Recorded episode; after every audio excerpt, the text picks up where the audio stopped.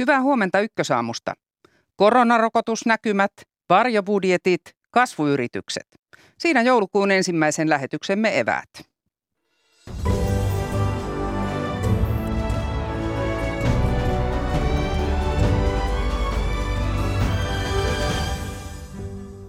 Hallitus haluaa tehostaa rokotustahtia. Illan neuvottelujen päätteeksi perhe- ja peruspalveluministeri Krista Kiuru sanoi Suomen olevan jäljessä useista muista maista kolmannen rokotuksen antamisessa.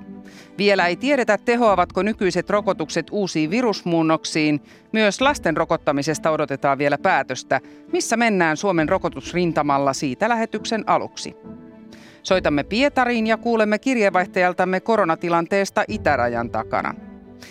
Eduskunnassa odotetaan tänään kiihkeää keskustelua, kun oppositiopuolueet tuovat pöytään varjobudjettinsa. Lämmittelemme jo täällä ykkösaamussa kolmen kansanedustajan voimin kahdeksan jälkeen. Ruodimme budjetit ja puhumme myös huonontuneen koronatilanteen vaikutuksista talouteen. Suomalaiset kasvuyritykset löivät hynttyyt yhteen ja perustivat startup-yhteisön. Miksi? Sitä kysymme toimitusjohtaja Riikka Pakariselta puoli yhdeksän jälkeen ja kuulemme myös Srassin ensitunnelmia.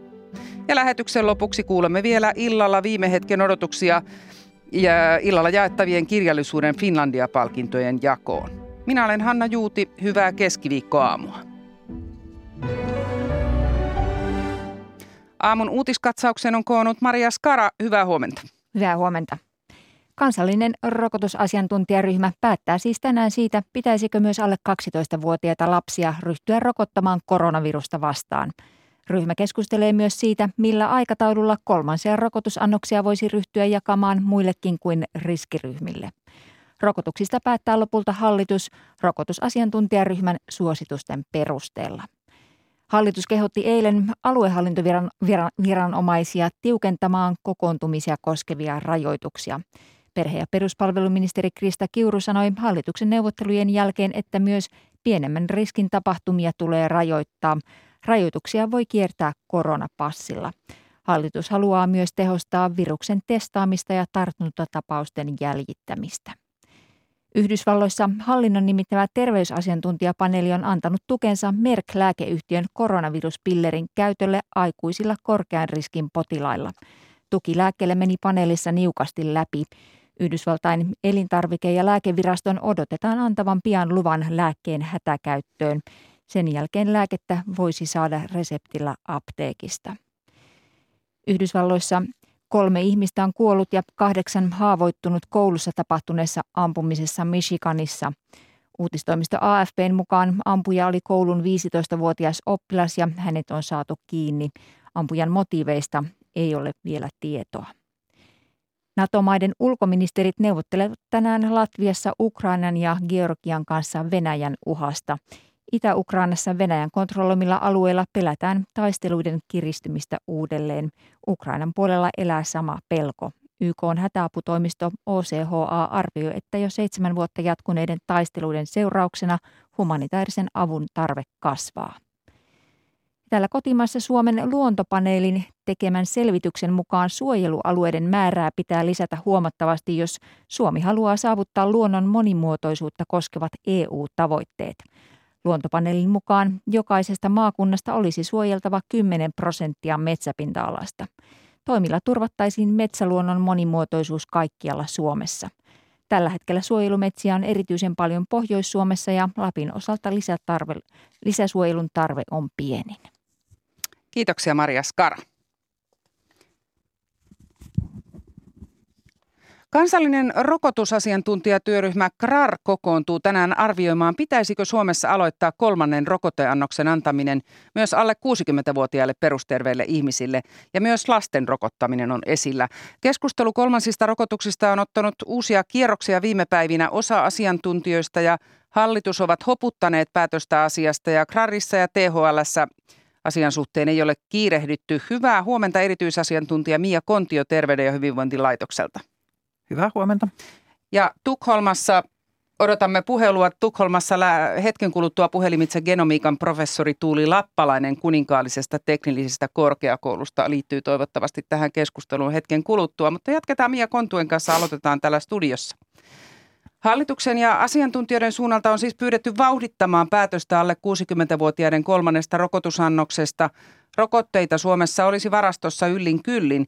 Viimeksi illalla perhe- ja peruspalveluministeri Krista Kiuru sanoi EUn terveyskomissaarin patistaneen kirjeitse Suomea tehostamaan rokotustahtiaan ja päättämään alle 60-vuotiaiden rokottamisesta. Miksi Suomessa ei ole ollut niin kiire näiden kolmansien rokotusten kanssa?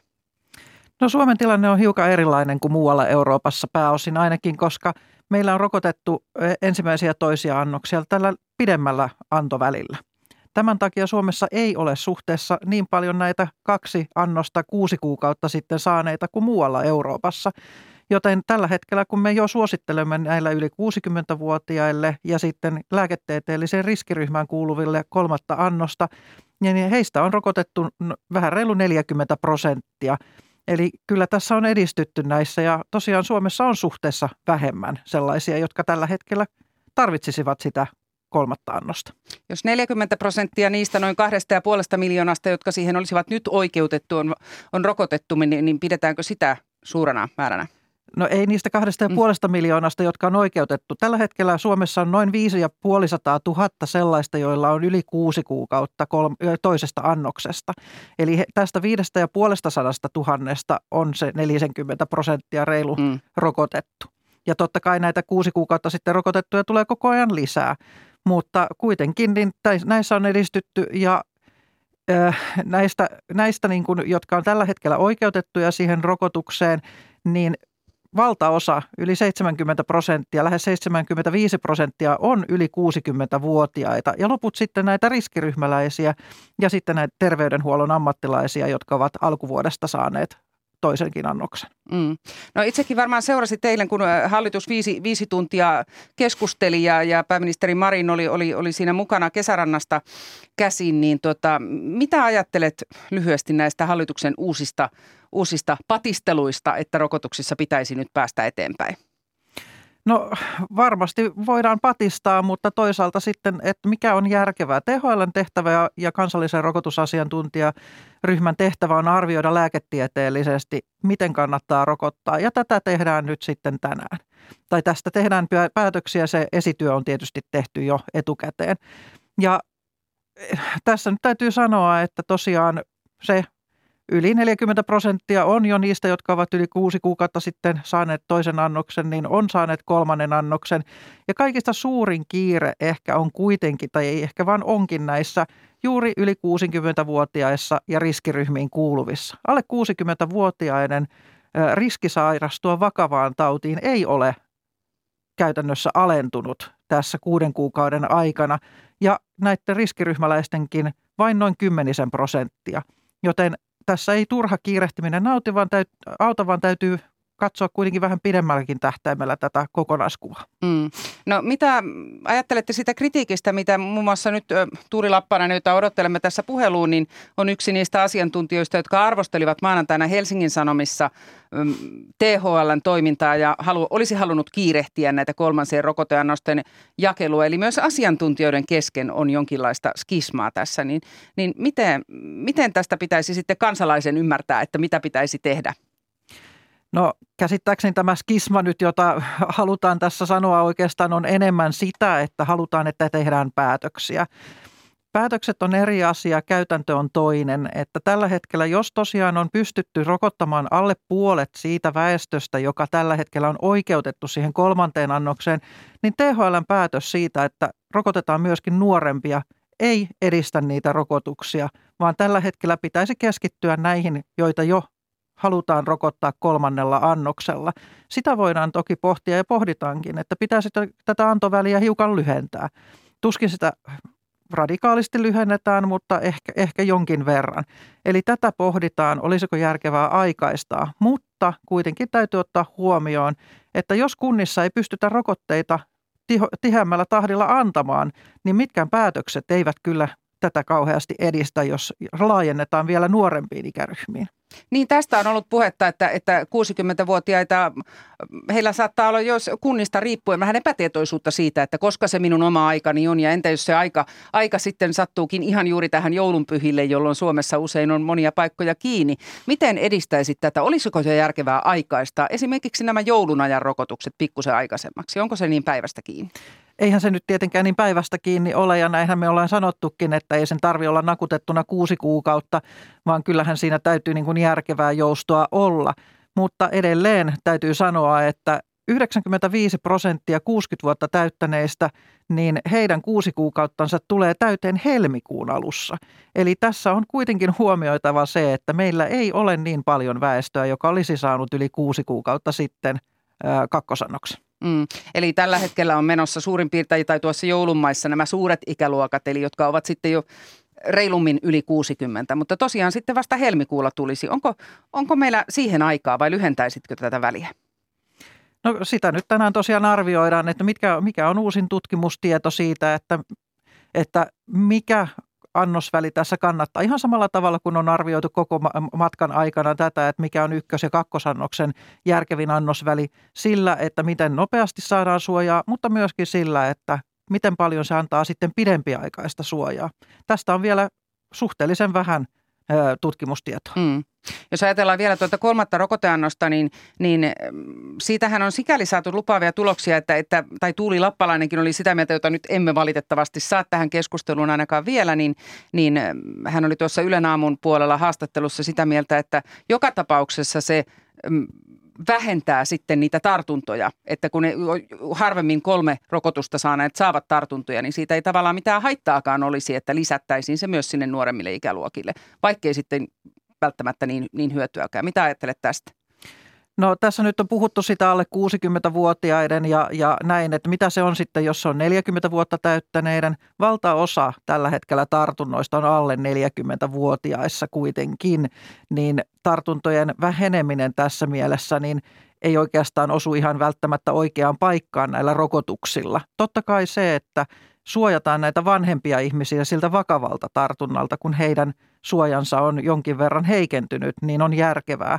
Mutta tosiaan tätä kokonaiskuvaa pitää katsoa ja jos tartunnat ovat pääasiassa alle 40-vuotiaissa, rokottamattomissa, nuoremmissa, niin, niin silloin kolmansilla annoksilla yli 40-vuotiaille, niin tätä viruksen kiertoa ei, ei valtavasti saada vähennettyä. Mm. Eli panisitko paukut sinne, että nämä alle 40-vuotiaat, joita on vielä sellaisiakin, vaikka kuinka paljon, jotka eivät ole yhtään rokotusta ottaneet, niin heidät saataisiin ö, rokottautumaan? Kyllä, valitettavasti on jouduttu, jouduttu vähentämään rokotuksiakin sitten ilta-aikoina ja muuta. Ja nämä olisi nyt erittäin tärkeitä kuitenkin, että nythän on uutisoitukin paljon näistä tapauksista, että on, on rokotebusseja ja muuta sopivissa paikoissa ilta-aikaan, viikonloppuna, niin sitten sellaisetkin, jotka ovat tähän mennessä vielä olleet rokottamattomia, ovat käyneet niitä hakemassa.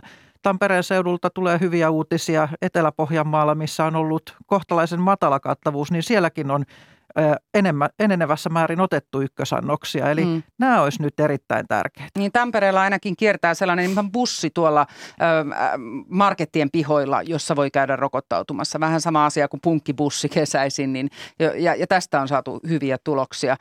Mm, No tänään KRAR kello 14 kokoontuu nyt vihdoin näitä asioita puimaan, niin mitä, odotatte tuolta, mitä odotat tuolta kokoontumiselta näiden alle 60-vuotiaiden rokottamisen suhteen? Tehdäänkö siitä tänään päätöstä? Kyllä ihan varmasti tehdään päätöksiä, että millä aikataululla näissä edetään – että kyllähän meidän, meidän niin kuin täytyy tätä pidemmällä tähtäimellä totta kai suunnitella ja että näin on järkevääkin.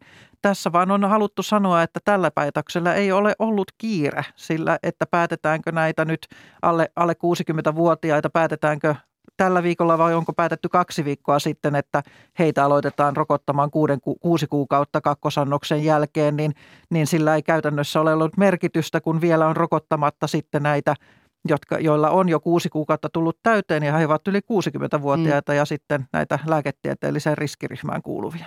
No vielä toinen asia, johon KRAR ottaa tänään kantaa, on, on tämä 5-11-vuotiaiden rokottaminen Suomessa. Esimerkiksi Tanskassa ja monissa Euroopan maissa tätä ikäryhmää jo rokotetaan. Jos linjaus on myönteinen, niin miten nopeasti tämän ikäryhmän rokotukset saadaan liikkeelle? Sielläkin kouluissa alkaa joululomat painaa päälle. Kyllä, ja vaikka päätöksiä tehdään nyt, niin hyvin todennäköisesti Suomessa odotetaan kuitenkin tätä lastenrokotevalmistetta, eikä tehdä niin kuin Itävallassa on, on poikkeusluvalla niin rokotettu myöskin tällä aikuisten annoksella pienemmällä siis siitä aikuisten ö, rokotevalmisteesta. Ja tätä odotetaan, että näitä saadaan Euroopan laajuisesti sitten käyttöön tuossa joulukuun loppupuolella. Todennäköisesti vasta jouluviikolla, joten laajemmassa määrässä, niin jos tähän päädytään tähän lasten rokottamiseen, niin uskoisin kuitenkin, että menee pidemmälle tammikuulle, koska valtaosa tästä ikäryhmästä käy koulua ja kunnat koulujen kautta pääasiassa kuitenkin sitten rokotuksia jakavat. Niin, koulut monessa kunnassa jatku, jatkuvat sitten vasta loppiaisen jälkeen, niin kuin nykyään on tapana. Kerro vähän tästä lasten rokotuksesta, tai jota, josta puhuit, että, että olisi erityinen rokotus nimenomaan lapsille. Tai niin siis rokotevalmiste, joka on lapsille suunnattu, kyllä. Miten se eroaa aikuisten? No se ei juurikaan eroa mitenkään, mitenkään muuten kuin, että se on, sen pitoisuus on pienempi. Eli lasten annos on kolmasosa aikuisten annoksesta tässä komirnatyörokotteessa. Mm. No miten se muuttaa tätä tämän hetken koronatilannetta, jos nämä lapset rokotetaan? Koska nythän on paljon esimerkiksi läpäisytartuntoja perheessä, että lapsi voi oireettomana tartuttaa sitten vanhempansa, isovanhempansa, sisaruksensa. Jos tällainen loppuu, niin lähenemätkö tartunnat? No itse asiassa meidänkin tutkimusten mukaan se on juuri toisin päin, että pääasiassa rokottamattomat vanhemmat sairastuttavat sitten niitä lapsia ja, ja lapset tietysti sitten myöskin saavat totta kai tartuntoja harrastuksissa ja tämmöisissä, mutta mutta pääasiassa se kuitenkin tulee sieltä vanhemmista rokottamattomista aikuisista mm. kuitenkin ne tartunnat ja niin kuin koko ajan sanottu, niin, niin nimenomaan lasten vanhemmat pitäisi rokottaa. Ja toisaalta sitten, jos vanhemmat ovat rokottamattomia, niin hiukan kyllä epäilen, että he lapselleenkaan rokotetta hankkivat. Eli mikä tässä on sitten se, se varsinainen teho tällä, jos lapsia aletaan rokottamaan, niin, niin se jää sitten kyllä nähtäväksi. Mutta sitten taas niissä perheissä, missä kaikki ovat muut, esimerkiksi yli 12-vuotiaita ja vanhemmat ja sisarukset on rokotettu, niin eikö näissä nimenomaan estytä sitten siltä, ettei, ettei sitten se yksi rokottamaton tuo sitä tautia perheeseen? Kyllä, ilman muuta, ja, mutta kuitenkin kaikista tärkein tälle niin kuin sairastumiselle ja vakavalle, vakavalle taudille on se oma rokotus kuitenkin näissä aikuisissa ja sitten riskiryhmäläisissä. Mm. No Mia Kontio THLstä, puhutaan vielä hetki tästä omikronista, mikä meille on tässä viime päivinä tullut tutuksi. Tämä uusi koronavirusmuunnos leviää parhaillaan pitkin Eurooppaa ja, ja muualla maailmassa. Ja tätä muunnosta vastaan saatetaan tarvita uusi rokote, arvioivat ainakin rokotevalmistajat BioNTech ja Moderna. Kuinka uskottavina pidätte näiden firmojen lausuntoja tässä vaiheessa? Tiedetäänkö tästä asiasta? No kyllä tämä aika ennenaikaista on, että tällä hetkellä tehdään tarkempia tutkimuksia tähän virukseen liittyen. Varsinaisesti ei ole vielä tietoa siitä, että onko se oikeasti tartuttavampi, pystyykö se kiertämään nykyisen rokotteen suojaa paremmin, mitä, mitä, miten sitten vakavaa tautia vastaan. Ainakaan nyt ennakkotiedot eivät näyttäisi siltä, että tämä kyseinen omikron mitenkään läpäisisi sitä rokotteen antamaa suojaa vakavaa tautia vastaan yhtään paremmin kuin muutkaan aiemmat variantit. Mm. No jos saadaan tällainen Modernan mukaan tämmöinen päivitetty rokote, niin sellainen saattaisi olla sitten jo alkuvuodesta äm, saatavilla, mutta joko me alkuvuodesta tiedämme testien mukaan, että, että tota, äm, tehoaako se tähän omikroniin? No toivottavasti. Että lääkevalmistajat on sanonut tai rokotevalmistajat, että, että noin kolme kuukautta saattaa mennä siinä, että he saavat erilaisen rokotteen sitten tehtyä. Ja Suomi on valmistautunut tietysti näitäkin sitten hankkimaan tarvittaessa, mutta tässä tarvitaan tosiaan lisätietoa. Uskotko, että näitä rokotteita on sitten saatavissa siinä vaiheessa, jos niitä aletaan nopeasti, nopeasti levittämään, että, että Suomikin sitten osa, oman osuutensa saa, jos tällaista päivitettävää rokotetta on, on, on tarjolla? No Suomi on hankkinut näitä rokotteita tämän EUn yhteishankinnan kautta ja silloin ne, ne jaetaan sitten Euroopassa valmistetut rokotteet, Euroopan markkinoille tulevat rokotteet, niin jaetaan siinä suhteessa, mitä tässä sopimuksessa on sovittu, eli, eli väestörakenteen suhteen. Entä sitten, jos, jos todetaan, että omikron tarvitsee oman rokotteen? Kuinka kauan siihen menee ennen kuin sellainen on?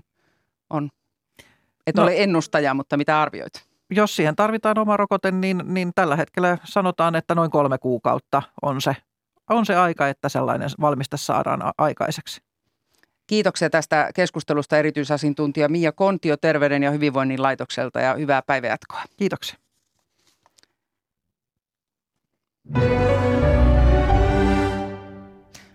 Sitten kuulemme koronatilanteesta Venäjällä. Huomenta Pietariin toimittaja Simo Ortamo. Huomenta, huomenta.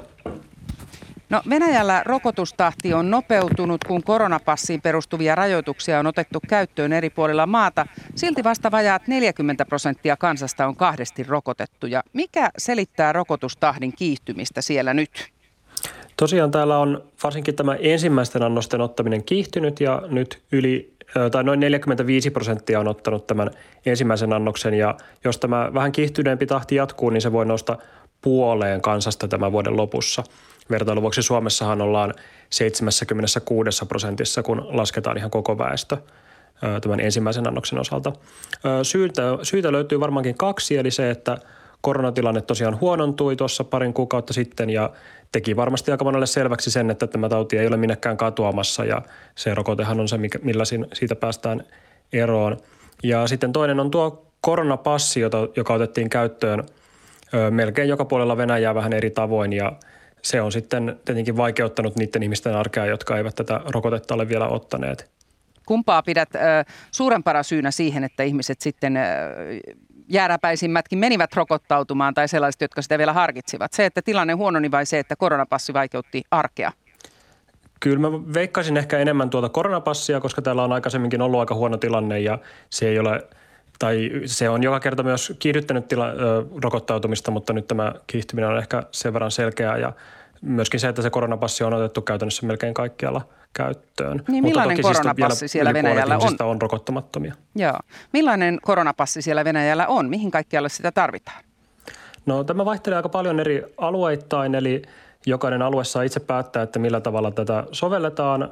Käytännön toiminta on hyvin samanlainen kuin Suomessa, eli on QR-koodi, joka luetaan ja sitten se kertoo, että onko rokotusta, onko sairastettua tautia tai sitten testattu vastikään. Ja voin kertoa esimerkkiä tämän Pietarin tilanteen, eli täällä passia tarvitaan teattereissa, museoissa, elokuvateattereissa, tapahtumissa aika laajasti, kuntosaleilla, noissa tota, mm, uimahalleissa, vastaavissa tämmöisissä liikuntapaikoissa. Missä ei tarvita, niin on ravintolat. Niiden piti oikeastaan tänään aloittaa myös ravintoloissa koronapassien vaatiminen, mutta se nyt siirtyy sitten tuonne kuun loppuun. Ja myöskään ei kaupoissa vielä toistaiseksi tarvita, mutta nämä ovat suunnitteilla sellaiset erittäin tiukat rajoitukset, jotka sitten sallisivat ainoastaan ruokakaupan ja apteekin suunnilleen ihmisille, ja. joilla ei passia ole. Ja tämä siellä on sitten tepsinyt, mutta miten, miten tähän passiin suhtaudutaan noin yleisesti?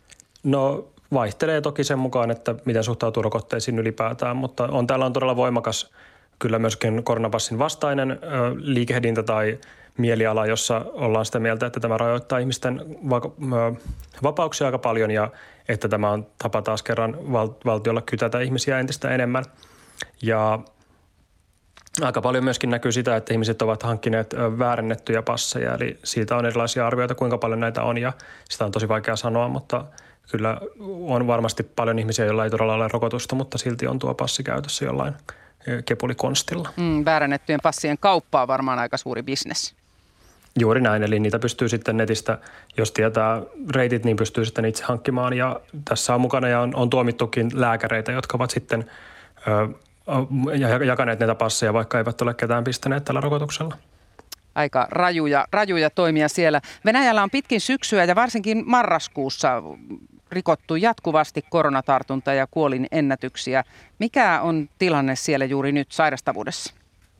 Nyt noissa virallisissa luvuissa näkyy aika paljon pudotusta tai, tai jonkin verran pudotusta, eli ei olla enää niin korkeissa määrissä kuin tuossa marraskuun alussa, jolloin oli niitä ennätysten rikkomisia, mutta edelleen korkealla tasolla ollaan. Eli mm, tässä on tietenkin hyvä muistaa se, että nämä viralliset luvut ovat – jonkin verran, tai uskotaan, että ne on peukaloituja, kaunisteltuja, eli ne eivät kerro ihan todellista tilannetta, mutta totta kai ne antaa sitä suuntaa, että missä nyt ollaan suunnilleen, eli pikkasen paremmassa tilanteessa.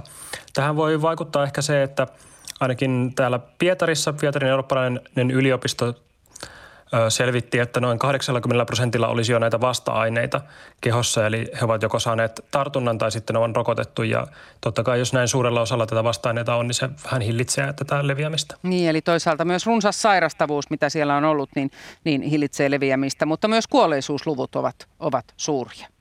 Kyllä, ne ovat aika suuria. Siis tuo koronan viruksen vastainen, vastainen keskus arvioi 250 000. Sitten taas tuo Venäjän tilastokeskus kertoo, että ollaan yli 4,5 tuhannen kuolleen joukossa ja sitten itsenäiset arviot ovat vielä suurempia. Ylikuolleisuus on Medusa, itsenäisen Medusa-median mukaan jopa 800 000, eli se tekee tästä maasta yhden pahimmista koronaan, tai että täällä tuo pandemia on ollut melkein pahimpia koko maailmassa. Hmm, hurjia lukuja. Miten Venäjällä on varauduttu tämän omikron-variantin tuloon vai joko se on massa? Toistaiseksi ei ole havaittu viranomaisten mukaan yhtään omikron-varianttia, mutta veikkaisin itse, että tämä on varmaan ajan kysymys, kuten monessa muussakin maassa. Venäjä kyllä ehti kieltää tuo maahantulon eteläisen Afrikan maista ja Hongkongista jo perjantaina, eli aika nopeasti reagoitiin kyllä tähän asiaan, mutta muuten sitten suunnitelmat ovat vielä vähän auki. Presidentti Putin kertoi eilen, että hän vaatii hallitukselta viikon sisään suunnitelman siitä, että miten omikroniin – reagoidaan. No, yksi ensimmäinen toimi oli jo, eli nyt tuo koronatesti kelpaa vain kaksi vuorokautta tuohon koronapassiin, kun aikaisemmin se oli kolme. Eli tälläkin varaudutaan siihen, että tuo omikron leviää nopeammin kuin nuo aikaisemmat variantit. Kysyn vielä nopeasti. Venäjän mukaan Allegro-junan pitäisi aloittaa jo ensi viikolla liikennöimään Suomen ja Venäjän välillä, mutta tätä tietoa äm, ei ole Suomesta vielä vahvistettu. Tiedätkö sinä, milloin mahdollisesti tämä Allegro liikennöi vai liikennöikö? En oikeastaan tiedä tuon enempää kuin mitä juuri sanoit. Eli ensi viikon sunnuntaina pitäisi Venäjän viranomaisten mukaan tämä lähteä liikkeelle, mutta VR ei, ei ole sitä vahvistanut ja täytyy kyllä sanoa, että tämä Omikron totta kai vielä monimutkaistaa tätä tilannetta, mm. mutta jäämme odottamaan, että lähtisikö VR-lippukaupassa ei vielä pysty ostamaan lippuja, eli se, se ehkä vielä lisätietona, eli kaikki on vielä auki tämän suhteen. Tätä, tämä jää nähtäväksi. Kiitos Simo Ortamo sinne Pietariin ja mukavaa päivänjatkoa. Kiitos, kiitos. Studioon on saapunut toimittaja Maria Skara. Millaisia poimintoja olet tehnyt aamun lehdistä? No Kainuun Sanomissa kirjoitetaan, että sosiaaliturvan uudistus vaatii arvokeskustelua. Hallituksen aloittaman sosiaaliturvauudistuksen parlamentaarinen valmistelu etenee. Uudistuksen on määrä tulla valmiiksi vasta seuraavalla hallituskaudella, mutta tarkoitus on saada jo aiemmin aikaan osa, osa uudistuksia. Kainuun Sanomat kirjoittaa, että tuskin kukaan vastustaa päämäärää, esimerkiksi pitkäaikaisen toimeentulotuen tarpeen vähentämistä, mutta arvokeskustelu on käytävä keinoista, keppiä vai porkkanaa. Lehti nostaa tärkeänä esiin myös kansalaisjärjestöjen edustajien kautta tulevia tavallisten ihmisten näkemyksiä. Kansalaisyhteiskunnan näkökulma voi olla moniääninen ja myös marginaalin jäävien ääntien kuulemiseksi on oltava järjestelmä. Kainuun Sanomat kirjoittaa, että verkko tarjoaa uudenlaisen, uudenlaisen yhteiskunnallisen keskustelun mahdollisuuksia. Ja Helsingin Sanomien pääkirjoitus puuttuu myös näkemysten kuulemiseen, nimittäin asiantuntijoiden.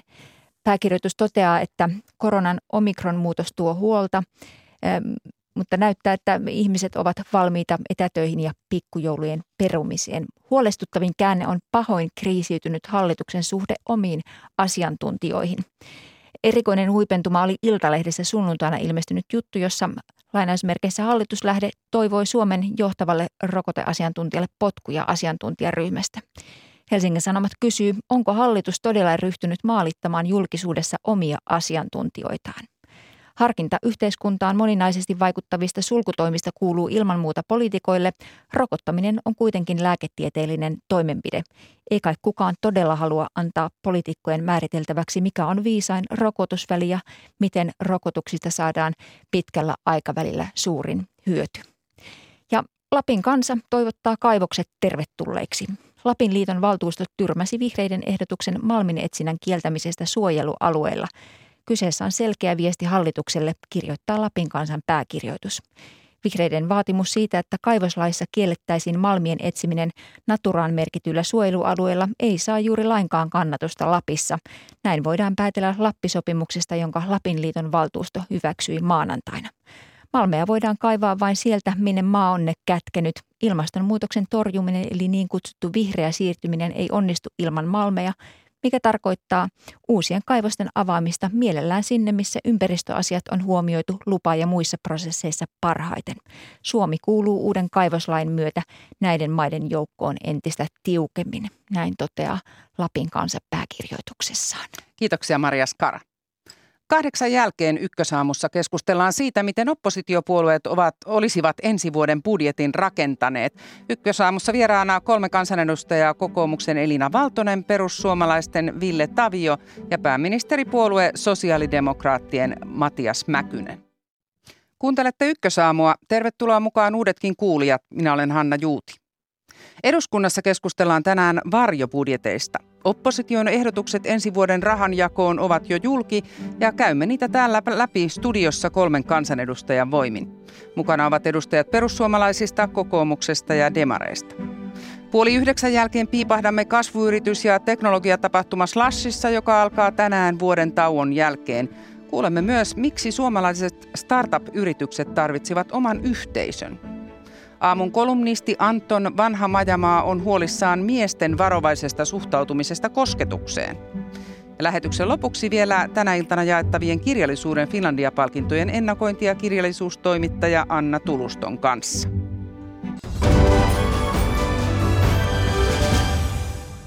Eduskunnassa on luvassa tänään kiivasta väittelyä, kenties kun oppositiopuolueet tuovat pöytään omat vaihtoehtobudjettinsa.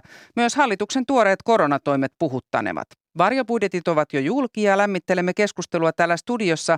Paikalla ovat kokoomuksen varapuheenjohtaja Elina Valtonen, perussuomalaisten eduskuntaryhmän puheenjohtaja Ville Tavio sekä pääministeripuolue SDPtä edustava varapuheenjohtaja kansanedustaja Matias Mäkynen. Hyvää huomenta teille kaikille. Huomenta. Huomenta. Huomenta. Otetaan alkuun lyhyt kierros tästä koronatilanteesta. Miten näette sen vaikuttavan loppuvuoden ja etenkin alkuvuoden talousnäkymiin Suomessa? Luottamus talouden kehitykseen oli vielä syksyllä hyvä ja keväällä pitäisi hallituksen pystyä tekemään isoja päätöksiä. Aloitatko vaikka sinä Matias Mäkynen hallituspuolueen edustajana? Niin, tällä hetkellä tilanne on se, että alueilla on ruvettu tekemään tiukempia rajoitustoimia, kun tautitilanne on kärjistynyt ja kyllä se välttämättä näkyy jossain määrin myös tässä talouden kuvassa. Sitten ensi kevättä kohden epävarmuutta aiheuttaa tämä omikron variantti ja siitä saataneen tarkempaa tietoa jo ensi viikolla, että kansainvälinen yhteisö ylipäätään nyt kovasti tekee töitä sen eteen, että saataisiin selvyys siitä, mikä on rokotteiden toimivuus, miten nopeasti ja kuinka vakavasta tautimuodosta on kysymys. Ville Tavio, pelästyttääkö omikron talouden? Kyllä se ihan varmasti markkinat sitä säikähtää, mutta sitten toisaalta jos tullaan sen seurauksena näkemään vaikkapa Yhdysvaltoin, Yhdysvalloissa tapahtuvaa suurta elvytystä taas, niin sitten se voi, voi viedä talouden tietysti taas niin kuin uuteen nousuun aika nopeasti. Että en, en ihmettelisi, vaikka samankaltainen kuvio toistuisi kuin viimeksi, mutta kyllä pienemmässä mittakaavassa itse uskoisin. Elina Valtonen, lähdetäänkö toiseen suuntaan? Uskomuksissa ainakin tai luottamuksessa? No nyt ehkä eletään tällaista vähän nyt niin kuin odottavaa äh, seisovan veden tilaa, eli, eli tota, kukaan nyt oikein tiedä, että mihin suuntaan esimerkiksi tämä omikronmuunnos lähtee. Mutta tässä on tietysti kaksi puolta, että Suomi pienenä avotaloutena, niin mehän ollaan tietysti ihan kansainvälisten markkinoiden ja, ja viennin arvoilla, armoilla tai kansainvälisen kaupan noin yleisesti. Ja nythän on ollut jo äh, tässä korona kriisin aikana siltä osin, kun Suomen itse asiassa elinkeinorakenne on aika hyvin siihen lopulta sopeutunut – niin, niin äm, on ollut toimitusketjuissa epävarmuuksia ja nyt energiahinnat on nousussa ja, ja ää, paha on se, että, että kun nämä kuluttajahinnat nyt yleisesti nousee, niin monella ihmisellä ei, ei hirveästi jää mitään säästöä. Mutta toinen puoli on sitten tietysti tämä kotimainen palveluelinkeino, joka sitten tietysti on täysin sen varassa, että mikä sulkutoimi on milloinkin käytössä ja, ja sitten toisaalta, että miten tämä koronapassi saadaan laajamittaisesti mm. ja velvoittavasti käyttöön. Eli ihan kuluttajien kukkarossa voi, voi tämä näkyä ja kaikki sitä jännittävät. Ää, mennään sitten näihin vaihtoehtobudjetteihin ja aluksi työllisyyteen. Sekä perussuomalaiset että kokoomus haluavat keventää työn verotusta. Millaiset muutokset mielestäni lisäisivät työnteon kannattavuutta? Jatka vaikka Elina. Joo, no siis verotuksessahan on, on semmoinen hyvin niin kuin – ilmiselvä tosiasia, että, että kannattaa ikään kuin rokottaa semmoista, mitä halutaan vähemmän ja, ja sitten rokottaa vähemmän semmoista, mitä halutaan enemmän. Ja, ja tällainen logiikkahan on ymmärretty sinänsä kautta puoluekentän, että, että esimerkiksi haittaveroja, kuten vaikkapa päästöjen hintoja halutaan, halutaan nostaa ja ymmärretään, että silloin niitä kulutetaan vähemmän tai sanotaan vaikka tupakkavero on tällainen. Mutta vastaavasti me halutaan Suomeen kokoomuksessa enemmän työtä ja yrittelijäisyyttä ja kaiken muotoista toimeliaisuutta ja myös sitä, että ihmisillä jäisi enemmän säästöön nyt, nyt vaikeinakin aikoina, niin sen takia me kohdistetaan aika merkittävät kevennykset tuloverotukseen. Mutta siinä rinnalla pidetään huolta julkisesta taloudesta siltä osin, että, että otetaan pari miljardia vähemmän velkaa kuin, kuin hallitus. Ja siinähän meidän vaihtoehto poikkeaa erityisen paljon esimerkiksi perussuomalaisista, mm. jotka ottaa käytännössä yhtä paljon velkaa kuin hallitus, eli sen 7 miljardia. Ei mennä siihen velkaa vielä, pysytään työllisyydessä. Ville Tavio, miten sinä ajattelet, millaiset muutokset lisäisivät työnteon kannattavuutta? Tai millaisia työllisyystoimia perussuomalaiset ylipäätään tuovat pöytään? No perussuomalaisten vaihtoehtobudjetissa tulee ihan ensinnäkin ilme, ilmi tämä autoilun verojen lasku, johon, johon tulisi lähteä, että me esitetään polttoaineveron korotuksen perumista, tämän historiallisen suuren polttoaineveron korotuksen, jonka siis Marin hallitus teki, niin sillä ainakin saadaan sitten maaseudullakin myös pyörät pysymään pyörimässä. Ja, ja täytyy muistaa, että tietysti se menee sitten myös logistiikkakustannusten pienenemiseen, kun polttoaineveroa kevennetään – Meillä on siellä lisäksi, lisäksi kyllä tota ammattidieselin verotuki, jolla, jolla just lähdetään siitä, että meillä on aika tämmöinen teollisuutta elvyttävä budjetti, kun meillä on siellä lisäksi tämmöistä tämmöistä yli 80 miljoonaa teollisuudelle tulevaa tukea, plus sitten siellä on, on myös muun muassa näiden merenkulun väylämaksujen nollaus. Eli lähdetään siitä, että pidetään huolta suomalaista kilpailukyvystä, niin silloin sitten taas teollisuuden työpaikat säilyy ja toivottavasti tulee lisääkin. Sitä kautta lähdetään sitten siihen, että työnteko tulisi kannattavammaksi. Matias Mäkynen, millä otatteko hallituksessa näistä vaarin? No siitä on helppo olla samaa mieltä, mitä Elina, Lepo, äh, Elina Valtonen tässä totesi, että kyllä verotuksessa se suuri linja on kohti sitä, että pyritään mahdollisimman vähän verottamaan työtä. Toisaalta tässä tilanteessa keskellä edelleen tätä myöskin taloudellista kriisiä, niin me ollaan haluttu laittaa tasapainon tavoittelu kaiken edelle ja, ja ei olla lähdetty tässä tilanteessa veroja laskemaan. Kokoomuksen tämä esitys työllisyyden näkökulmasta on sinänsä koherentti, että he kannustavat suurituloisia veronalennuksilla ja pienituloisia ottamalta heillä, heidän tulojaan pois. Ja, ja tämä tämmöinen ilmeinen ristiriita heidän politiikassaan aina, aina on läsnä.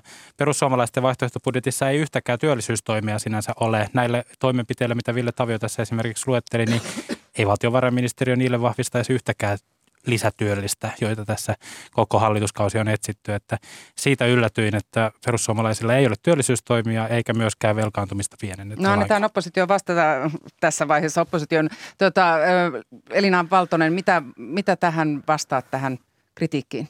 No, Kenellä te nostatte veroja? No itse asiassa kun me lasketaan kautta linjan niitä veroja, siis ihan kaikissa tuloluokissa ja, ja Mäkynen varmaankin nyt sitten viittaa, viittaa siihen, että, että me tehdään myös uudistuksia sosiaaliturvaan, mutta sekään ei ole mitenkään niin, äm, niin kuin tavallaan mustavalkoinen se kuvio. Et ensimmäinen on se, että me kokoomuksessa aidosti uskotaan siihen, että, että ainoa tapa kestävästi saada ihmiselle vaurautta ja, ja hyvinvointia elämään on se, että, että hän työllistyy. Ja sen takia meidän keskeinen toimi tässä vaihtoehtobudjetissakin on se, että me luodaan Suomeen yli 100 000 uutta työpaikkaa. Et tietopalvelun laskemien mukaan niin kokoomuksen vaihtoehtobudjetti tuo jopa 140 000 uutta työpaikkaa Suomeen. Miten te sen teette? No, meillä on erilaisia, erilaisia uudistuksia, joista niin keskeisin on se, että, että me tuodaan lisää joustavuutta työpaikkakohtaista sopimista ja sitä, että, että käytännössä tähän kohtaanto-ongelmaan saadaan, saadaan parempi vastaus. Tuodaan myös kansainvälisiä osaajia paremmin Suomeen. Me ollaan julkaistu jo aikoja sitten meidän ohjelma, jolla me helpotetaan sitä, että, että työnantajat voi rekrytoida myös muualta osaavan, osaavan ihmisen, eikä ihmisten tarvitse olla kohtuuttoman pitkiä aikoja jonossa.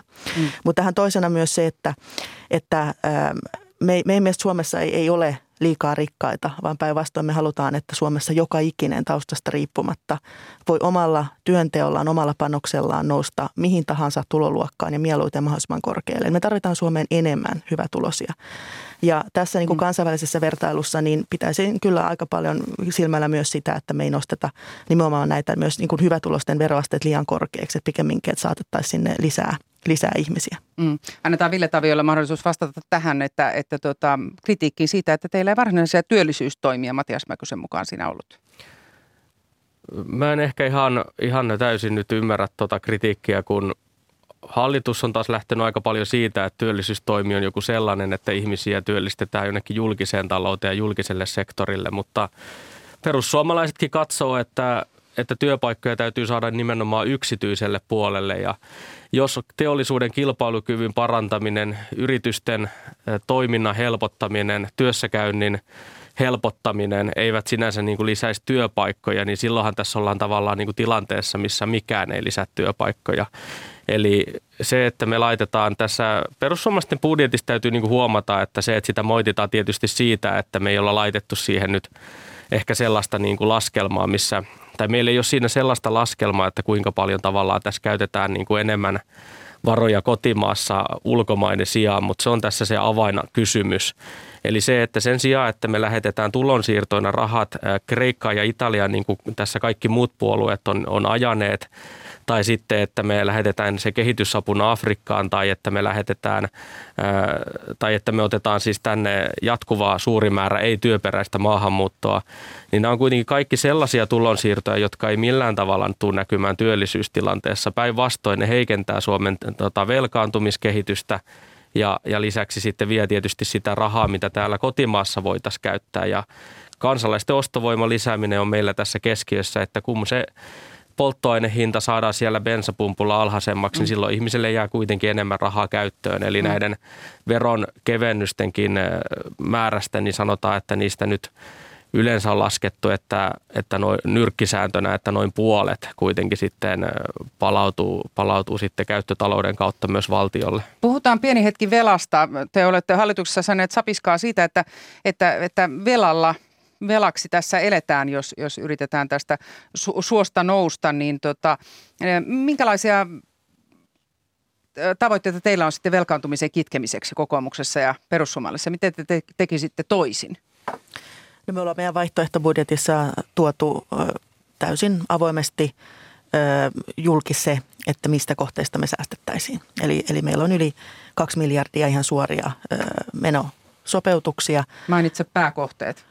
No meillä on esimerkiksi äh, sosiaaliturvan uudistusta. Me lasketaan esimerkiksi niin asumistukimenoja 350 miljoonalla. Että Suomessahan nyt viimeisen kymmenen vuoden aikana asumistukimenot on yli kaksinkertaistuneet, mikä on sinänsä vähän hälyttävää, että meillä on kuitenkin samassa ajassa äh, talous elpynyt siis niin kuin finanssikriisin jälkeen. Toki ei, ei niin kuin alkuvuosina kovinkaan hyvin, mutta nyt tässä viime vuosina talous sinänsä on kasvanut ja, ja silti meidän niin tukimenot on noussut. Eli siinä on niin ihan tällainen niin systeeminen ongelma.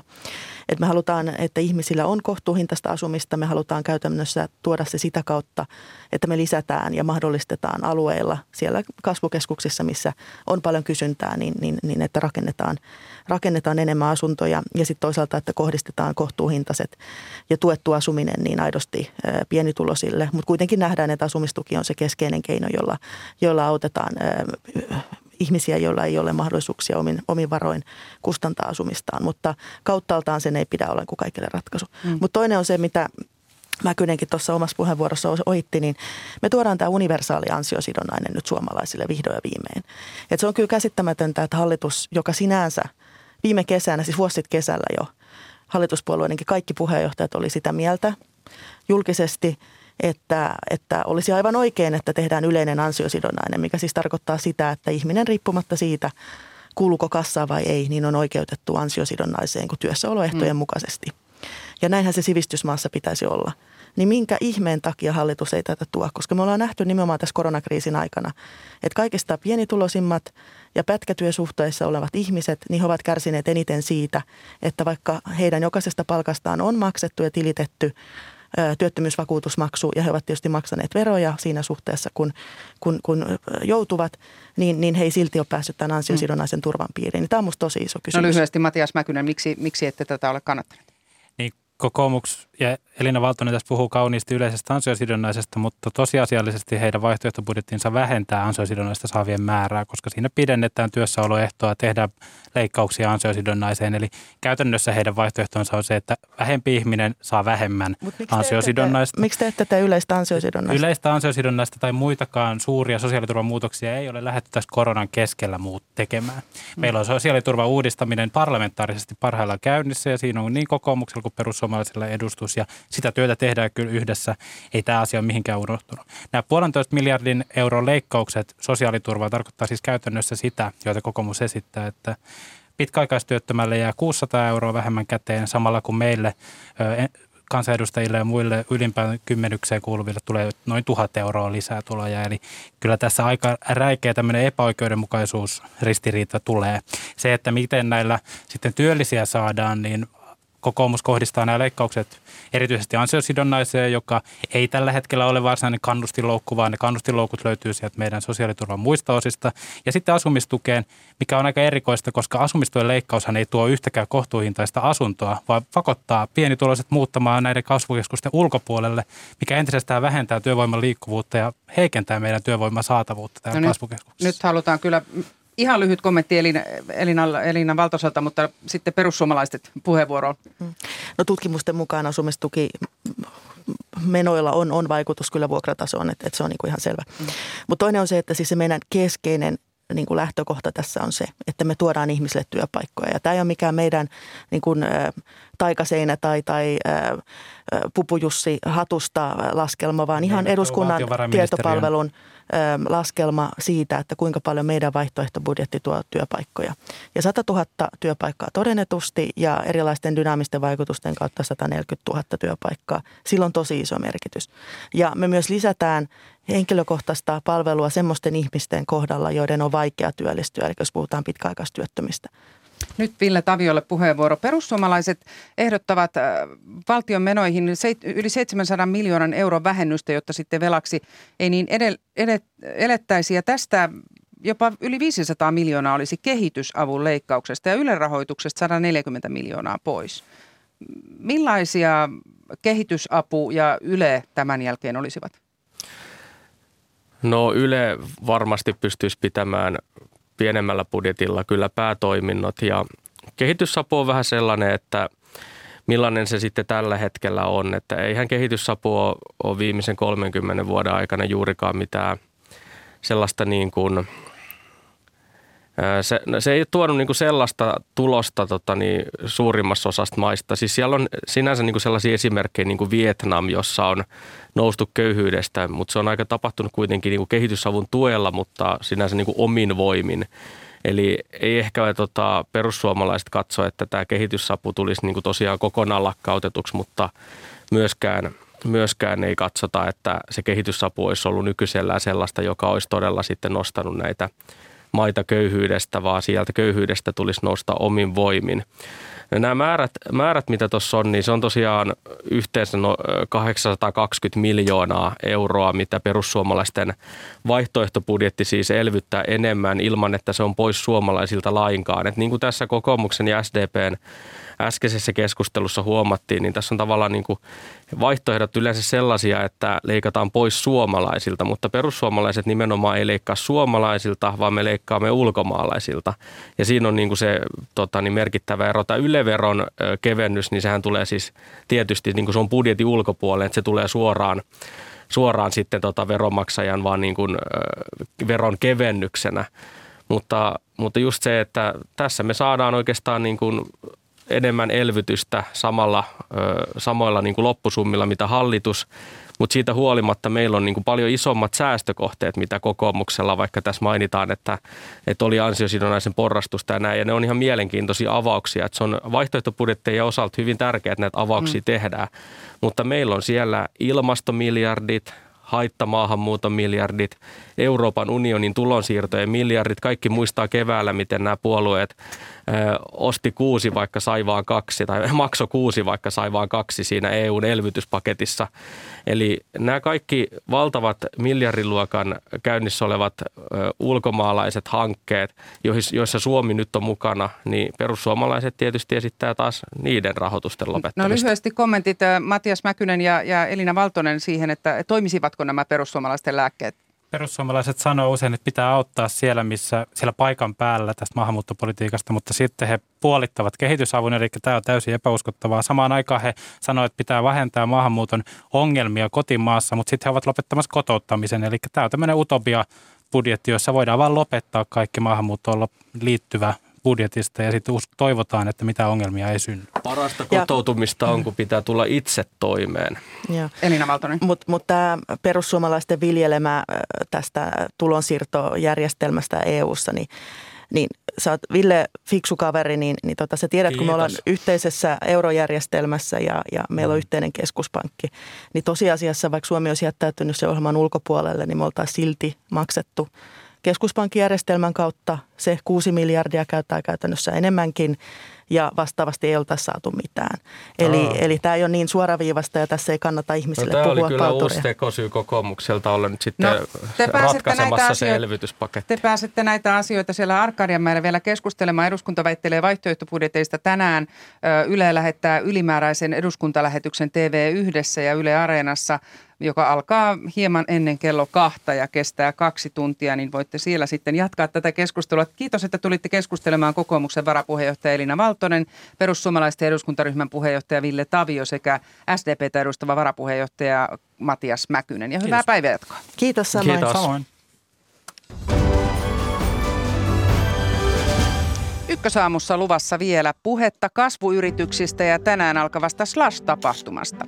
Suomalaiset startup-yritykset Voltista ja Supercellistä lähtien kokosivat vastikään keskuudestaan tuoreen sadan yrityksen yhteenliittymän. Mitä tällä startup-yhteisöllä tavoitellaan? Toimitusjohtaja Riikka Pakarinen pian haastattelussamme. Aamun blogisti Anton Vanha Majamaa on huolissaan miesten välisen kosketuksen vähäisyydestä. Ja lähetyksen lopussa pääsemme vielä kuulemaan viime hetken mietintöjä kirjallisuuden Finlandia-palkintojen jaosta. Nuo palkinnothan jaetaan tänä iltana. Mutta tähän väliin katsaus sosiaalisen median ja aamun kolumnitarjontaa Maria Skara, ole hyvä.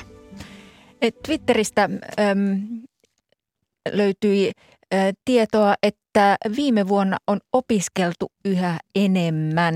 Tilastokeskus kertoo, että avoimessa ammattikorkeakouluopetuksessa opiskelijoiden määrä jatkoi kasvuaan lähes 103, 103 000 osallistujan, mikä tarkoittaa lähes 54 prosentin kasvua vuonna 2020. Eli opiskelu on innostanut koronavuonna. Ja Kauppalehden kolumnissa Mikko Metsämäki kirjoittaa, että verkkovoron elämä on tehty helpoksi.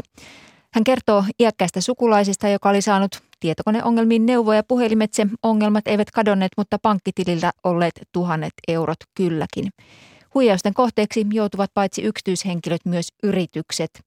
Siihen nähden, kuinka arkipäiväistä verkkohuijauksista on tullut, viranomaiset vaikuttavat varsin passiivisilta jos suomalaisilta ryövättäisiin vuosittain kadulla kymmeniä miljoonia euroja, puhuisimme kansallisesta hätätilasta ja vaatisimme panssareita kaduille, Metsämäki kirjoittaa Kauppalehden kolumnissa. Jotain toki yritetään nytkin. Hän kirjoittaa tällä viikolla liikenne- ja viestintäviraston Traficom kertoi etsivänsä yhdessä teleoperaattoreiden kanssa keinoja estää huijauspuheluissa yleistynyt soittajan numeron väärentäminen. Peiliin voisi katsoa myös pankkivalvoja, kirjoittaa Metsämäki. Pankkien sääntelyä on kiristetty monessa suhteessa äärimmilleen, mutta edelleen omalta tililtään voi siirrellä tuhansia euroja epämääräisille ulkomaisille tileille ilman, että pankissa herää mitään epäilyksiä. Kiitos Maria Skara. Eletään taas sitä aikaa vuodesta, kun uusi teknologia ja startupit ovat kaikkien huulilla, toki muunakin aikana, mutta tänään starttaa perinteinen kasvuyritys ja teknologiatapahtuma Slash vuoden tauon jälkeen Helsingin messukeskuksessa ja ympäri pääkaupunkiseutua. Vieraanamme on nyt toimitusjohtaja Riikka Pakarinen Suomen startup-yhteisöstä. Hyvää huomenta. Hyvää huomenta. Suomen startup-yhteisö on siis sadan erikokoisen kasvuyrityksen muodostama joukkio, jota sinä olet luotsannut nyt pian parin kuukauden ajan. Miksi tällainen yhteisö piti perustaa?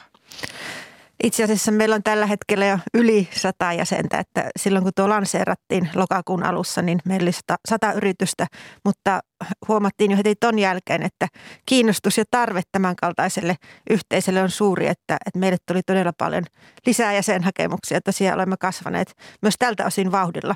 Mutta se, minkä takia tällainen luotiin, niin on selkeästi nähtävissä, että Suomessa on menossa tietynlainen talouden rakennemuutos ja me, me tarvitaan sitä uutta kasvua, uusia yrityksiä.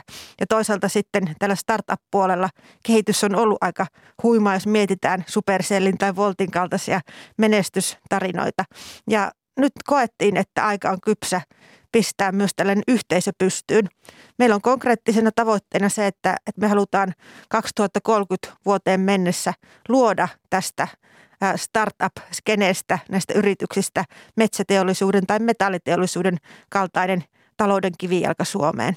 Eli nimenomaan tällä yhteenliittymällä saadaan sitten jaettua niitä kokemuksia ja lisää sitä imettyä niitä, niitä yrityksiä sinne, niin kuin, niin kuin teillä nyt on tapahtunut. Kyllä, ehdottomasti näin. Et mm. Nimenomaan myös tämä parhaiten käytäntöjen vaihtaminen ja se kokemusten vaihtaminen yritysten välillä on erittäin tärkeää. Mm. Ja totta kai kun ollaan niin kuin isommassa joukossa, niin myös se yhteinen äänistää kautta on vahvempi. Mm. Olet varmaan usein joutunut vastaamaan siihen kysymykseen, että oletteko te edunvalvontajärjestö. Te ette omien sanojenne mukaan ole edunvalvontajärjestö, mutta mikä te sitten olette? Kenen etuja te ajatte? Me ei olla edunvalvontajärjestö perinteisessä mielessä. Että jos ajatellaan, että edunvalvontajärjestö yleensä ää, mielletään joko työnantaja- tai työntekijäpuolelle. Ää, me ei yksittäisten yritysten etua ajeta. Meille tärkeintä ei ole se, että, että paljonko siellä viivan alla on. Toki se on niin kuin sen ää, yrityksissä, yrityksissä totta kai niin kuin se pohjavire, mutta me, me halutaan niin kuin edistää suomalaista yhteiskuntaa, koko suomalaisen yhteiskunnan etua. Ja koko tämä yhteisö oikeastaan, tämä perustettiin niin kuin sellaisen kiitollisuuden pohjalle. Me ollaan koettu, että me ollaan saatu paljon suomalaiselta yhteiskunnalta. Meillä on hyvin tasa-arvoinen yhteiskunta. Jokainen on voinut vanhempien taustasta riippumatta käydä saman koulupolun, mennä yliopistoon ja niin edespäin. Ja me halutaan, että pystytään turvaamaan tämä sama yhdenvertaisuus myös jatkossa. Ja se vaatii sitä, että, että meillä on sitä hyvinvointia ja menestystä, jota me voimme sitten jakaa yhteiskunnassa ja siihen tähtäämme. Mm. Kymmenessä vuodessa, vajaassa kymmenessä vuodessa metsäteollisuuden, entisen metsäteollisuuden kokoiseksi. Miten se tehdään? No käytännössä se on täysin realistista, että jos me ajatellaan, että meillä on tällä hetkellä nyt näiden se reilun sadan yrityksen ää, vienti noin kaksi miljardia euroa ja metsäteollisuus ja metalliteollisuus, ne ovat kumpikin noin 10 miljardia euroa vienillä mitattuna. Jos ajatellaan, että kasvuyritykset niiden kasvuhan on hyvin voimakasta ja, pelkästään niin kuin se, että näille sadan yrityksen voimalla mentäisiin siihen 10 miljardiin, niin se, se vaatii noin 20 prosentin kasvua. Ja se on täysin, täysin niin kuin aika maltillinenkin kasvu kasvuyrityksille. Ja totta kai me uskotaan, niin kuin, että me pystytään myös luomaan, luomaan sitä uutta yrittäjyyttä, uusia voltteja, uusia supersellejä. Eli se uskon, että se on hyvin maltillinen tavoite se 10 miljardia 2030. Eli tällä yhteenliittymällä te saisitte myös houkuteltua uusia ihmisiä alalle ja näitä uusia innovaatioita. Kyllä. Autatteko te siinä jotenkin? Autatteko te uusia startup-yrityksiä alkuun? Ö, siis yritysten kautta, yritykset tukevat toinen toisiaan ja me luomme tietyllä tapaa niin kuin sen alustan sitten toimia – mutta nimenomaan niin uskotaan, että tämän kautta ja sen tämän yleisen keskustelun, yhteiskuntakeskustelun kautta, mikä nyt tällä hetkellä on startuppia ympärillä ja on, on näitä menestystarinoita, niin ne ruokkivat omalla tavalla sitten kyllä niin kuin lisää sitä varmasti sitä innokkuutta ja menestystä myös jatkoon ja uusille hmm. yrittäjille. Osoittavat no, sen, että kaikki on mahdollista. Yksi ihan tuore esimerkki tästä yhteisön ensitoimista on se, että olette maahanmuuttoviraston avuksi, Migrin avuksi lähteneet jouhevoittamaan maahanmuuttoprosessia osaajien saamiseksi Suomeen. Suomeen. Mikä on panoksenne tässä asiassa? Miten sitä jouhevoitetaan? No käytännön panos on se, että ensinnäkin olemme, olemme tavanneet Mikriä useampaan kertaan ja meidän yritykset ovat kartottaneet ne konkreettiset pullonkaulat, että mikä on se ongelmakohta, kun aloitetaan ihmistä rekrytoimaan ulkomailta. Ja siinä on useita semmoisia yksityiskohtaisia. Kaikki ei ole per, niin kuin pelkästään tästä lupaprosessista kiinni. On paljon, se, paljon myös ongelmia siinä, että miten nopeasti Suomessa saadaan pankkitili auki tai, tai saadaanko englanninkielinen koulupaikka lapselle. Ja näitä kysymyksiä me, me olemme sitten niin konkretisoineet. Ja tämä on niin kuin se meidän toiminnan periaate muutenkin, että me halutaan yhteistyön kautta tehdä – tehdä asioita. Niin Ei näistä, niin, että me pelkästään niin kuin valitetaan ja tuodaan epäkohtia esiin. Niin, näistä ongelmista on paljon puhuttu ja tuntuu, että ne vain sitten jat, jatkuvat, että, että ne eivät niin kuin poistu. Mutta tota, nyt on ensimmäinen SLAS-päivä alkamassa. Miten tämä startup-yhteisönne näkyy siellä? Meidän yritykset on siellä hyvin aktiivisesti mukana ja totta kai niin kuin meidän yritysten perustajat, monet ovat olleet aikanaan luomassa tätä slassia. Esimerkiksi Miki Kuusi ehkä tunnetuimpana nimenä, joten näymme kyllä siellä vahvasti. Mm. Millaiset odotukset sinulla on tämänvuotisen tapahtuman suhteen, kun olet uusi alalla? Ää, no tietyllä tapaa mä ajattelen, että tämä slas palaa hieman juurilleen, että nythän meillä ei, ei niin paljon voida ottaa sinne ihmisiä tämän koronatilanteen vuoksi. Että siinä mielessä niin kuin varmasti ollaan lähempänä sitä, mitä Slasso oli vielä muutama vuosi sitten. Niin se järjestetään hieman, hieman pienempänä. No kun olet näiden kasvuyritysten toimintaa seurannut nyt syksyllä ja SLAS on koko ajan jää lähestymässä, niin oletko nähnyt sen, että kuinka tärkeä tapahtuma tämä SLAS suomalaisille kasvuyrityksille on? Onko se vaan tätä meidän median hypetystä vai onko se oikeasti tärkeä tapahtuma? On Eli... tämä siis todella tärkeä ja koko tälle startup-skeneelle ja, ja yhteisölle todella tärkeää. Ja kun miettii, että mistä SLAS aikanaan lähti todella pienestä ja kuinka valtavan suureksi tapahtumaksi se on noussut, niin minusta tämä on niin kuin omalta osaltaan jo todella hieno tarina. Ja, ja tosiaan niin kuin SLASin kautta suomalainen startup, äh, startup-yritykset niin ovat saaneet uskottavuutta myös globaalisti hyvin paljon lisää. Ja tätä kautta me myös ollaan saatu kansainvälisiä sijoittajia kiinnostumaan meistä entistä enemmän. Tämä on todella tärkeää. Niin sehän se tarkoitus siellä on, että Kyllä. startupit ja sijoittajat tapaa toi, tapaavat toisiaan. Kysyn vielä, onko teillä jonkunlaista esimerkkiä tästä teidän yhteenliittymästä niin maailmalta, että olette, oletko sinä yhteydessä kollegoidesi kanssa maailmalla startup-yhteisöjen johtajien kanssa? Kyllä olen ollut esimerkiksi Saksaan ja Ruotsiin, että siellä on, on vastaavanlaisia Mm, eli sitä esimerkkiä on otettu sieltä. Kyllä. Onko, onko tuolla tota, Slassissa mahdollista, jos ei tänä vuonna, niin tulevaisuudessa jotenkin yhdistää teidän voimianne siellä ja tavata siellä? Kyllä, kyllä. Ja, ja itse asiassa olemme tavanneetkin esimerkiksi Saksan kollegan kanssa jo aikaisemmin. Mm. Miten itse aiot osallistua? Miten päiväsi tästä etenee tänään ja huomenna Slassi tapahtuu?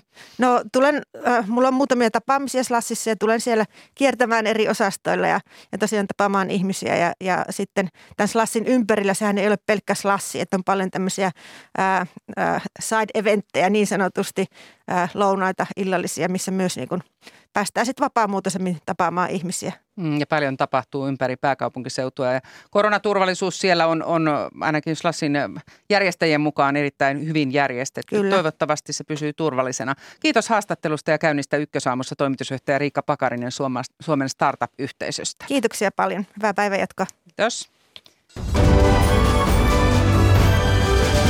Jatketaan SLAS-asialla. Meillä on nyt yhteys paikan päälle messukeskukseen Ylen taloustoimittaja Juha-Matti Mäntylään. SLAS avaa ovensa runsaan tunnin kuluttua. Millainen tunnelma siellä ennen tätä H-hetkeä on? Hetki sitten voi sanoa, että oli vielä hieman unelias, mutta, mutta tuota, nyt väki alkaa valua sisään. Varsinainen pääohjelma käynnistyy tuosta tosiaan reilun tunnin kuluttua aika innostunut, toisaalta hyvin tutun oloinen äh, täällä useampaan vuotena olleena, niin, niin tuota, tapahtumassa on hyvin omanlaisensa äh, pöhinä, niin kuin tavataan kasvuyhtiöistä sanoa, vaikka he itse termistä eivät pidäkään. Mm. Mediahan on äh, Slassissa alusta asti ollut innolla paikalla ja te olette jo aikaisin sinne tänään menneet. Mitä media tekee ennen tätä, ennen tätä H-hetkeä? Miten, verkostoidutteko te siellä vai mitä te teette? No itse tapaan tässä, tässä yhden pääomasijoittajan vielä, vielä ennen, ennen tota tilaisuuden alkua, mutta, mutta aika paljon aikaa kuluu kameroiden ja yhteyksien järjestelyyn ja, ja tämän kaltaisten puhelujen soittamiseen, jossa käydään läpi, mitä tämän päivän aikana ja huomisen aikana tapahtuu. Mm. No mitä uutta tänä vuonna on Slassissa odotettavissa? Mitä haluaisit nostaa esiin? No, tänä vuonna on Pien, pienempi koko on yksi merkittävä tekijä, mutta siitä voi todeta, todeta sellaisen mielenkiintoisen ää, datapointin, että, että tuota, väkimäärä on pudonnut, ei nyt ihan kolmannekseen, mutta, mutta tuota selkeästi. Mutta sitten ne pääomasijoittajat, joita nämä startupit tulevat tänne, tänne katsomaan, niin heidän määränsä ei ole juurikaan pudonnut aiemmista vuosista. Eli, eli täällä on kutakuinkin yksi, yksi pääoma sijoittajan, yhtiön edustaja kutakin yksittäistä startup-yhtiötä kohden. Lähes näin paljon. Eli se on semmoinen suhdeluku, jota ei varmaan missään muualla maailmassa pysty, pystytty tässä mittakaavassa täyttää. Eli kyllä tämä, tämä on niin kuin pakollinen paikka yhä jokaiselle kasvuyhtiölle Suomesta ja voi sanoa, että Pohjois-Euroopasta saapua paikalle. Onko se nimenomaan koronasyynä siihen, että SLAS on nyt pienempänä, että siellä on vain noin 8000 henkilöä eikä, eikä kymmeniä tuhansia? Vai onko tässä nimenomaan haluttu, että SLASta ikään kuin palaa juurilleen ja järjestetään vähän pienempänä? Kyllä syynä on ilman muuta korona, että ei siitä ole epäilystäkään. Halutaan järjestää vähän pienempi tilaisuus, jotta, jotta myös riskit ovat hallinnassa. Niiden suhteen onkin tehty sanotaan normaalia enemmänkin ehkä työtä, eli, eli tietysti koronapassit tarkistetaan ovelta, mutta ilmoittautumisen yhteydessä kaikille jaettiin pari, pari tuota pikatestiä, jotta aamulla voi vielä varmuuden vuoksi testata, ja lääkäriyhtiöt testaavat tuolla, tuolla sellaisia paikalle saapio, saapujia, jotka eivät ole saaneet eurooppalaista digi, digikoronatodistusta mm. ja näin eteenpäin. Että kyllä täällä on kovasti sen suhteen tehty töitä, sen näkee. No nostit tuon koon, että se nyt ainakin on uutta tänä vuonna, mutta onko jotain sellaista tapahtumaa tai muuta, mistä SLAS tullaan tänä vuonna muistamaan? No sanoisin, sanoisin, että, että tämä vuosi tullaan muistamaan ennen kaikkea siitä, että on, täällä on niin paljon ihmisiä, jotka saattavat työskennellä jopa samoissa yhtiöissä ja samoissa kasvuyhtiöissä ympäri maailmaa, mutta eivät ole koskaan tavanneet omia työkavereitaan. Eli tämmöinen niin kuin läheisyys on varmaan semmoinen, mitä, mitä tässä niin kuin tavoitellaan. Ää, toinen merkittäviä puhujia on tietenkin, kuten totut, kuten totuttua.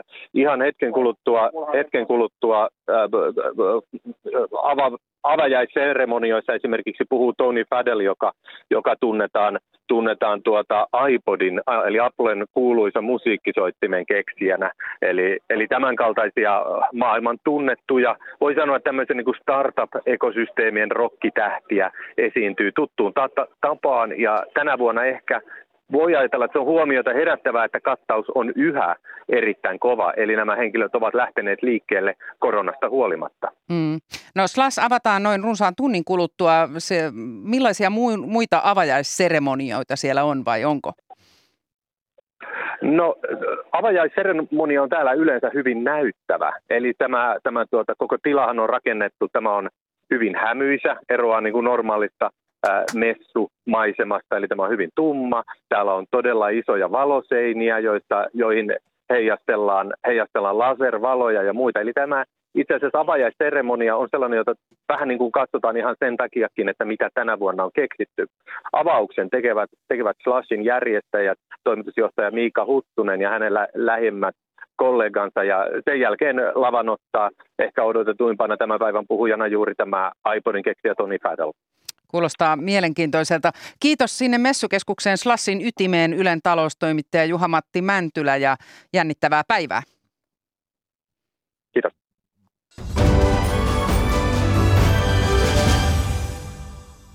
Sitten mennään aamun blogiin. Keskiviikon blogisti on toimittaja Anton Vanha Majamaa. Hän pohtii miesten välisen kosketuksen hankaluutta. Katsoin lokakuussa dokumentin Afganistanin pakkopalautetusta nuoresta miehestä – Elokuva oli järkyttävä, mutta siinä oli myös kaunista. Kabulin katukeittiöt, jylhät lumiset vuoristomaisemat ja luonnollisuus, jolla päähenkilö kosketti miespuolisia läheisiään. Liikuttavimmassa kohtauksessa päähenkilö näkee vuosien jälkeen isänsä. Isä ei meinaa päästä pojastaan irti. Hän halaa ja suukottaa tätä intohimolla, jonka suomalaismiehet varaavat hakametsän kiekkosankareille ja nakkikioskin megapurilaisille – Katsoessani mietin, miltä tuntuisi suukotella isää, veljeä, poikaa, ystävää.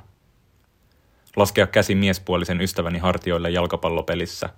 Nostaa jalat hänen syliinsä elokuvaa katsoessa. Avovaimoni kanssa teen näin jatkuvasti, koska ne ovat luontevia tapoja osoittaa läheisyyttä, välittämistä, rakkautta.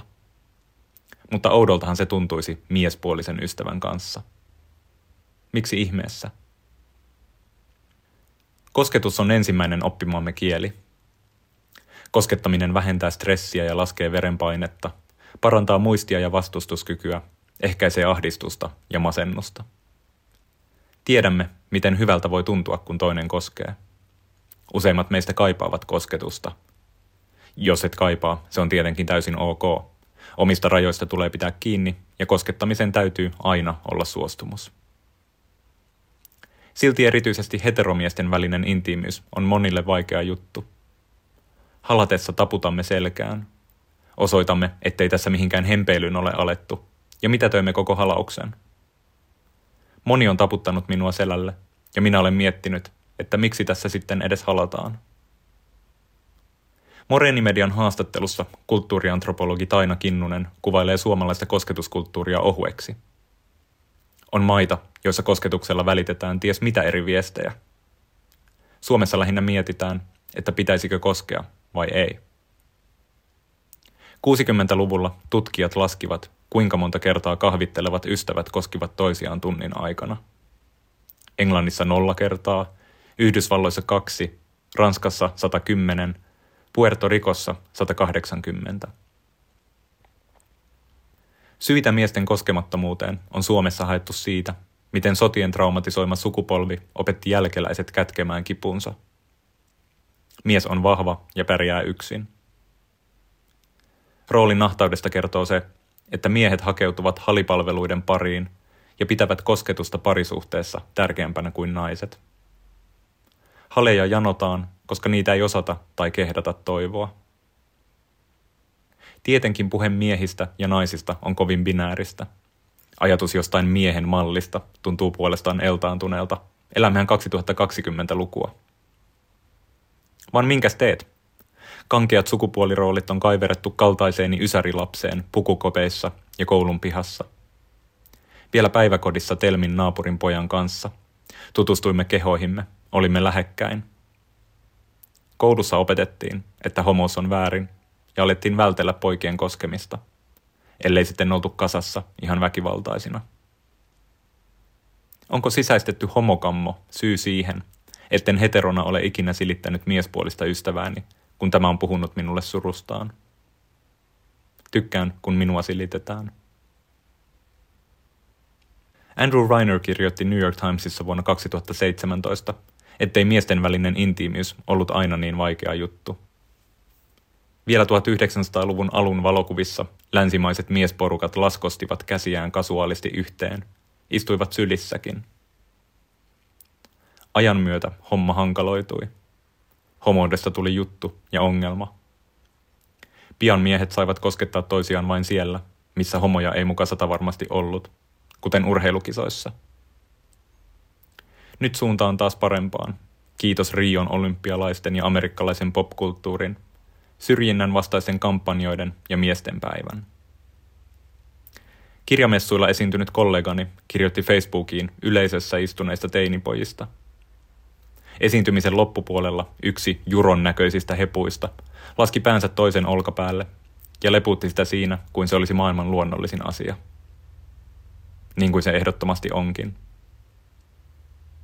Teatteriohjaaja Eino Saari kirjoittaa, että miesystävysten välinen fyysinen kosketus kuuluu opeteltavien asioiden piiriin, siinä missä ensiaputaidot tai auton moottorin öljynvaihto.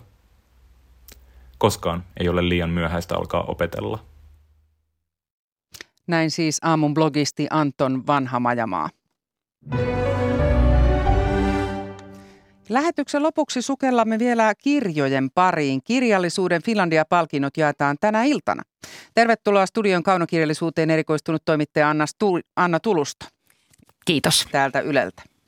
Kirjallisuuden Finlandia-palkintojen tämänvuotiset saajat paljastetaan siis illalla kello 19 alkavassa gaalassa, joka esitetään suorana TV1 ja Yle, Yle Areenassa. Millaisesta tilaisuudesta on kyse näin koronavuonna? No koronasta huolimatta niin se on nyt vuoden tauon jälkeen sellainen aika perinteikäs gaalatilaisuus, mutta tietenkin me siinä otetaan huomioon kaikki turvallisuusasiat, eli se on koronapassitilaisuus, niin kuin monien kulttuuritilaisuuksienkin pitää tällä hetkellä olla. Siellä julkistetaan kolmen eri kategorian kirjallisuuden Finlandia palkitut, eli tietokirjallisuuden, lasten ja nuorten kirjallisuuden ja ja sitten kaunokirjallisuuden. Ja se lähetetään vanhalta kauppakorkeakoululta Helsingistä. Ravintola Töölö on sen paikan nimi nykyään. Minä ja Pietari Kylmälä, kollegani, sitä siinä niin kuin johdatellaan ja, ja sitten siellä on kirjasäätiön järjestämä perinteinen juhla ja sitten siinä lähetyksessä kyllä kuullaan ihan tuoreeltaan palkittujen haastattelut Mia Gustafsson täältä Yleltä haastattelee. Mm. Eli näistä palkit. koronatoimista huolimatta yritetään järjestää hyvin juhlava tilaisuus, Kyllä. niin kuin nämä ovat tavanneet, Kyllä. tavanneet olla. Ja niin kuin, niin kuin tuossa edeltävänä Slash jäi viime vuonna väliin ja tämäkin jäi viime vuonna väliin, niin uskotko, että tässä on jotain erityisodotuksia, kun on jäänyt tällaiset tilaisuudet väliin? No mä uskon, että on semmoista latausta ja sitten se, mitä varmaan monet odottamat, odottavat ja minä odotan hirveästi, niin niitä puheita. Että mitä valitsijat ja mitä palkitut kirjailijat haluaa lukijoille ja, ja ihmisille sanoa, koska siellähän on tullut usein ihan tosi kovia ja hienoja viestejä. Mm, se on vähän niin kuin tämän tapahtuman ydin, että niitä, niitä odotetaan. No, puhutaan näistä kaunokirjallisuuden, mikä on sinun ydinosaamisaluettasi, niin palkintoehdokkaista. Ehdolla ovat kirjailijat Pirkko Saisio, Jukka Viikilä, Matias Riikonen ja sitten Marjo Niemi, Rosa Liksom ja Joel Elstelä. Näistä ehdokkaista puolet on voittanut Finlandian jo aiemmin. Mistä se kertoo? No se, se kertoo siitä, että ensinnäkin, että Finlandia-palkintohan on teospalkinto. Se ei ole elämäntyöpalkinto niin kuin vaikka Nobel. Eli, eli koska kirjallisuus uusiutuu, kun kirja, kirjailijat kirjoittaa uusia kirjoja, niin, niin ehdollekin voi asettua, asettaa ihmisiä, jotka on ollut aikaisemmin ehdolla ja jopa, jopa siis nimenomaan myös palkittuja. Toi valintaraadin puheenjohtaja Outi Alanko Kahiluoto perusteli se aika hyvin silloin puheessaan. Hän sanoi, että, että, että ei ole tehty niin kuin kiintiöiden mukaan tätä ja että he on arvioineet jokaista teosta omana kokonaisuutena ja kysynyt, kuinka kunnianhimoiset tavoitteet se asettaa itselleen ja kuinka se noissa tavoitteissa onnistuu. Hmm. On arvioitu nimenomaan kirjoja ei ihmisiä. Niin, eli ei, ainakaan ole mitenkään häivytetä siitä ihmisiä, että mm. tämä on saanut jo ennen, ennen palkinnon, mm. koska hyvä kirjailijahan voi kirjoittaa kyllä, monta, niin kuin tiedämme, kyllä. monta, monta hienoa teosta. Kyllä, ja tämä lista kyllä myös todistaa sen. Mm. No minkälaiset aihepiirit ovat tänä vuonna esillä? Pystyykö vetämään mitään suuria linjoja? No ainakin sen voi sanoa näistä kirjoista, että nämä on niin sanottuja koronakirjoja. Sitä nimittäin aika usein kysellään. Korona on näiden kirjojen aiheena, koska korona on tullut jo suomalaiseen kirjallisuuteen mukaan. Mutta tota, mm, näiden, jos sanoisi niin kuin laajasti, mitä nämä teemat on. Tässä, näissä kirjoissa käsitellään identiteettiä, ihmisen suhdetta uskontoon, nähdyksi ja kuulluksi tulemisen tarvetta. Ne on hyvin moniäänisiä, ne kirjat monellakin tavalla. Käsitellään kansallissosialismia, se nyt on jotenkin ajankohtainen aihe kuitenkin aina. Pakolaisuutta, ihmisen ja eläimen tosi tiivistä suhdetta, valtaa, käsitystä siitä, minkälainen lapsi on. Lapsi on kokonainen ihminen, ei vain lapsi. Mä juttelin näistä kirjoista itse asiassa tai tästä kaunokirjallisuuden listasta tuolla somessa ja tuli ihan hauska keskustelu siitä, että on hyvin semmoinen niin kuin kirjallinen lista ja voisi sanoa, että kirjallisuudellinen. Se viittaa mm. sellaiseen yhteen venäläisen kirjallisuuden tutkimuksen termiin, jossa, jossa ajatellaan, että kieli on niin kuin että kielestä lähtee se kirjallisuus. Ja nämä on, nämä on, tosi, nämä on kyllä tosi upeita, hienosti kirjoitettuja romaaneja. Et varmaan paljasta omaa suosikkiasi, vai paljastatko? Ää, en paljasta. Mm. No Finlandia voittaja saa 30 000 euroa, mutta sen lisäksi Finlandia-palkinto on perinteisesti vilkastuttanut kirjojen joulumyyntiä, kun se on tässä juuri ennen joulua. Onko edelleen näin, näin äänikirjojen aikaan? Että kuinka suuri merkitys tällä palkinnolla rahallisesti on sitten myynnin puolesta kirjailijalle? No mä haluan ensin sanoa, että yksittäiselle kirjailijalle sillä on tietenkin merkitystä. Kirjailijat ei ole tulosinta porukkaa tässä maassa. Kaunokirjallisuuden Finlandia-palkinnolla on merkitystä varmasti myynnin kannalta. Sitten vuodet aina näyttää, että miten lasten ja nuorten kirjallisuus ja tietokirjallisuus sieltä nousee mutta, mutta tota, kyllä sillä joku merkitys on.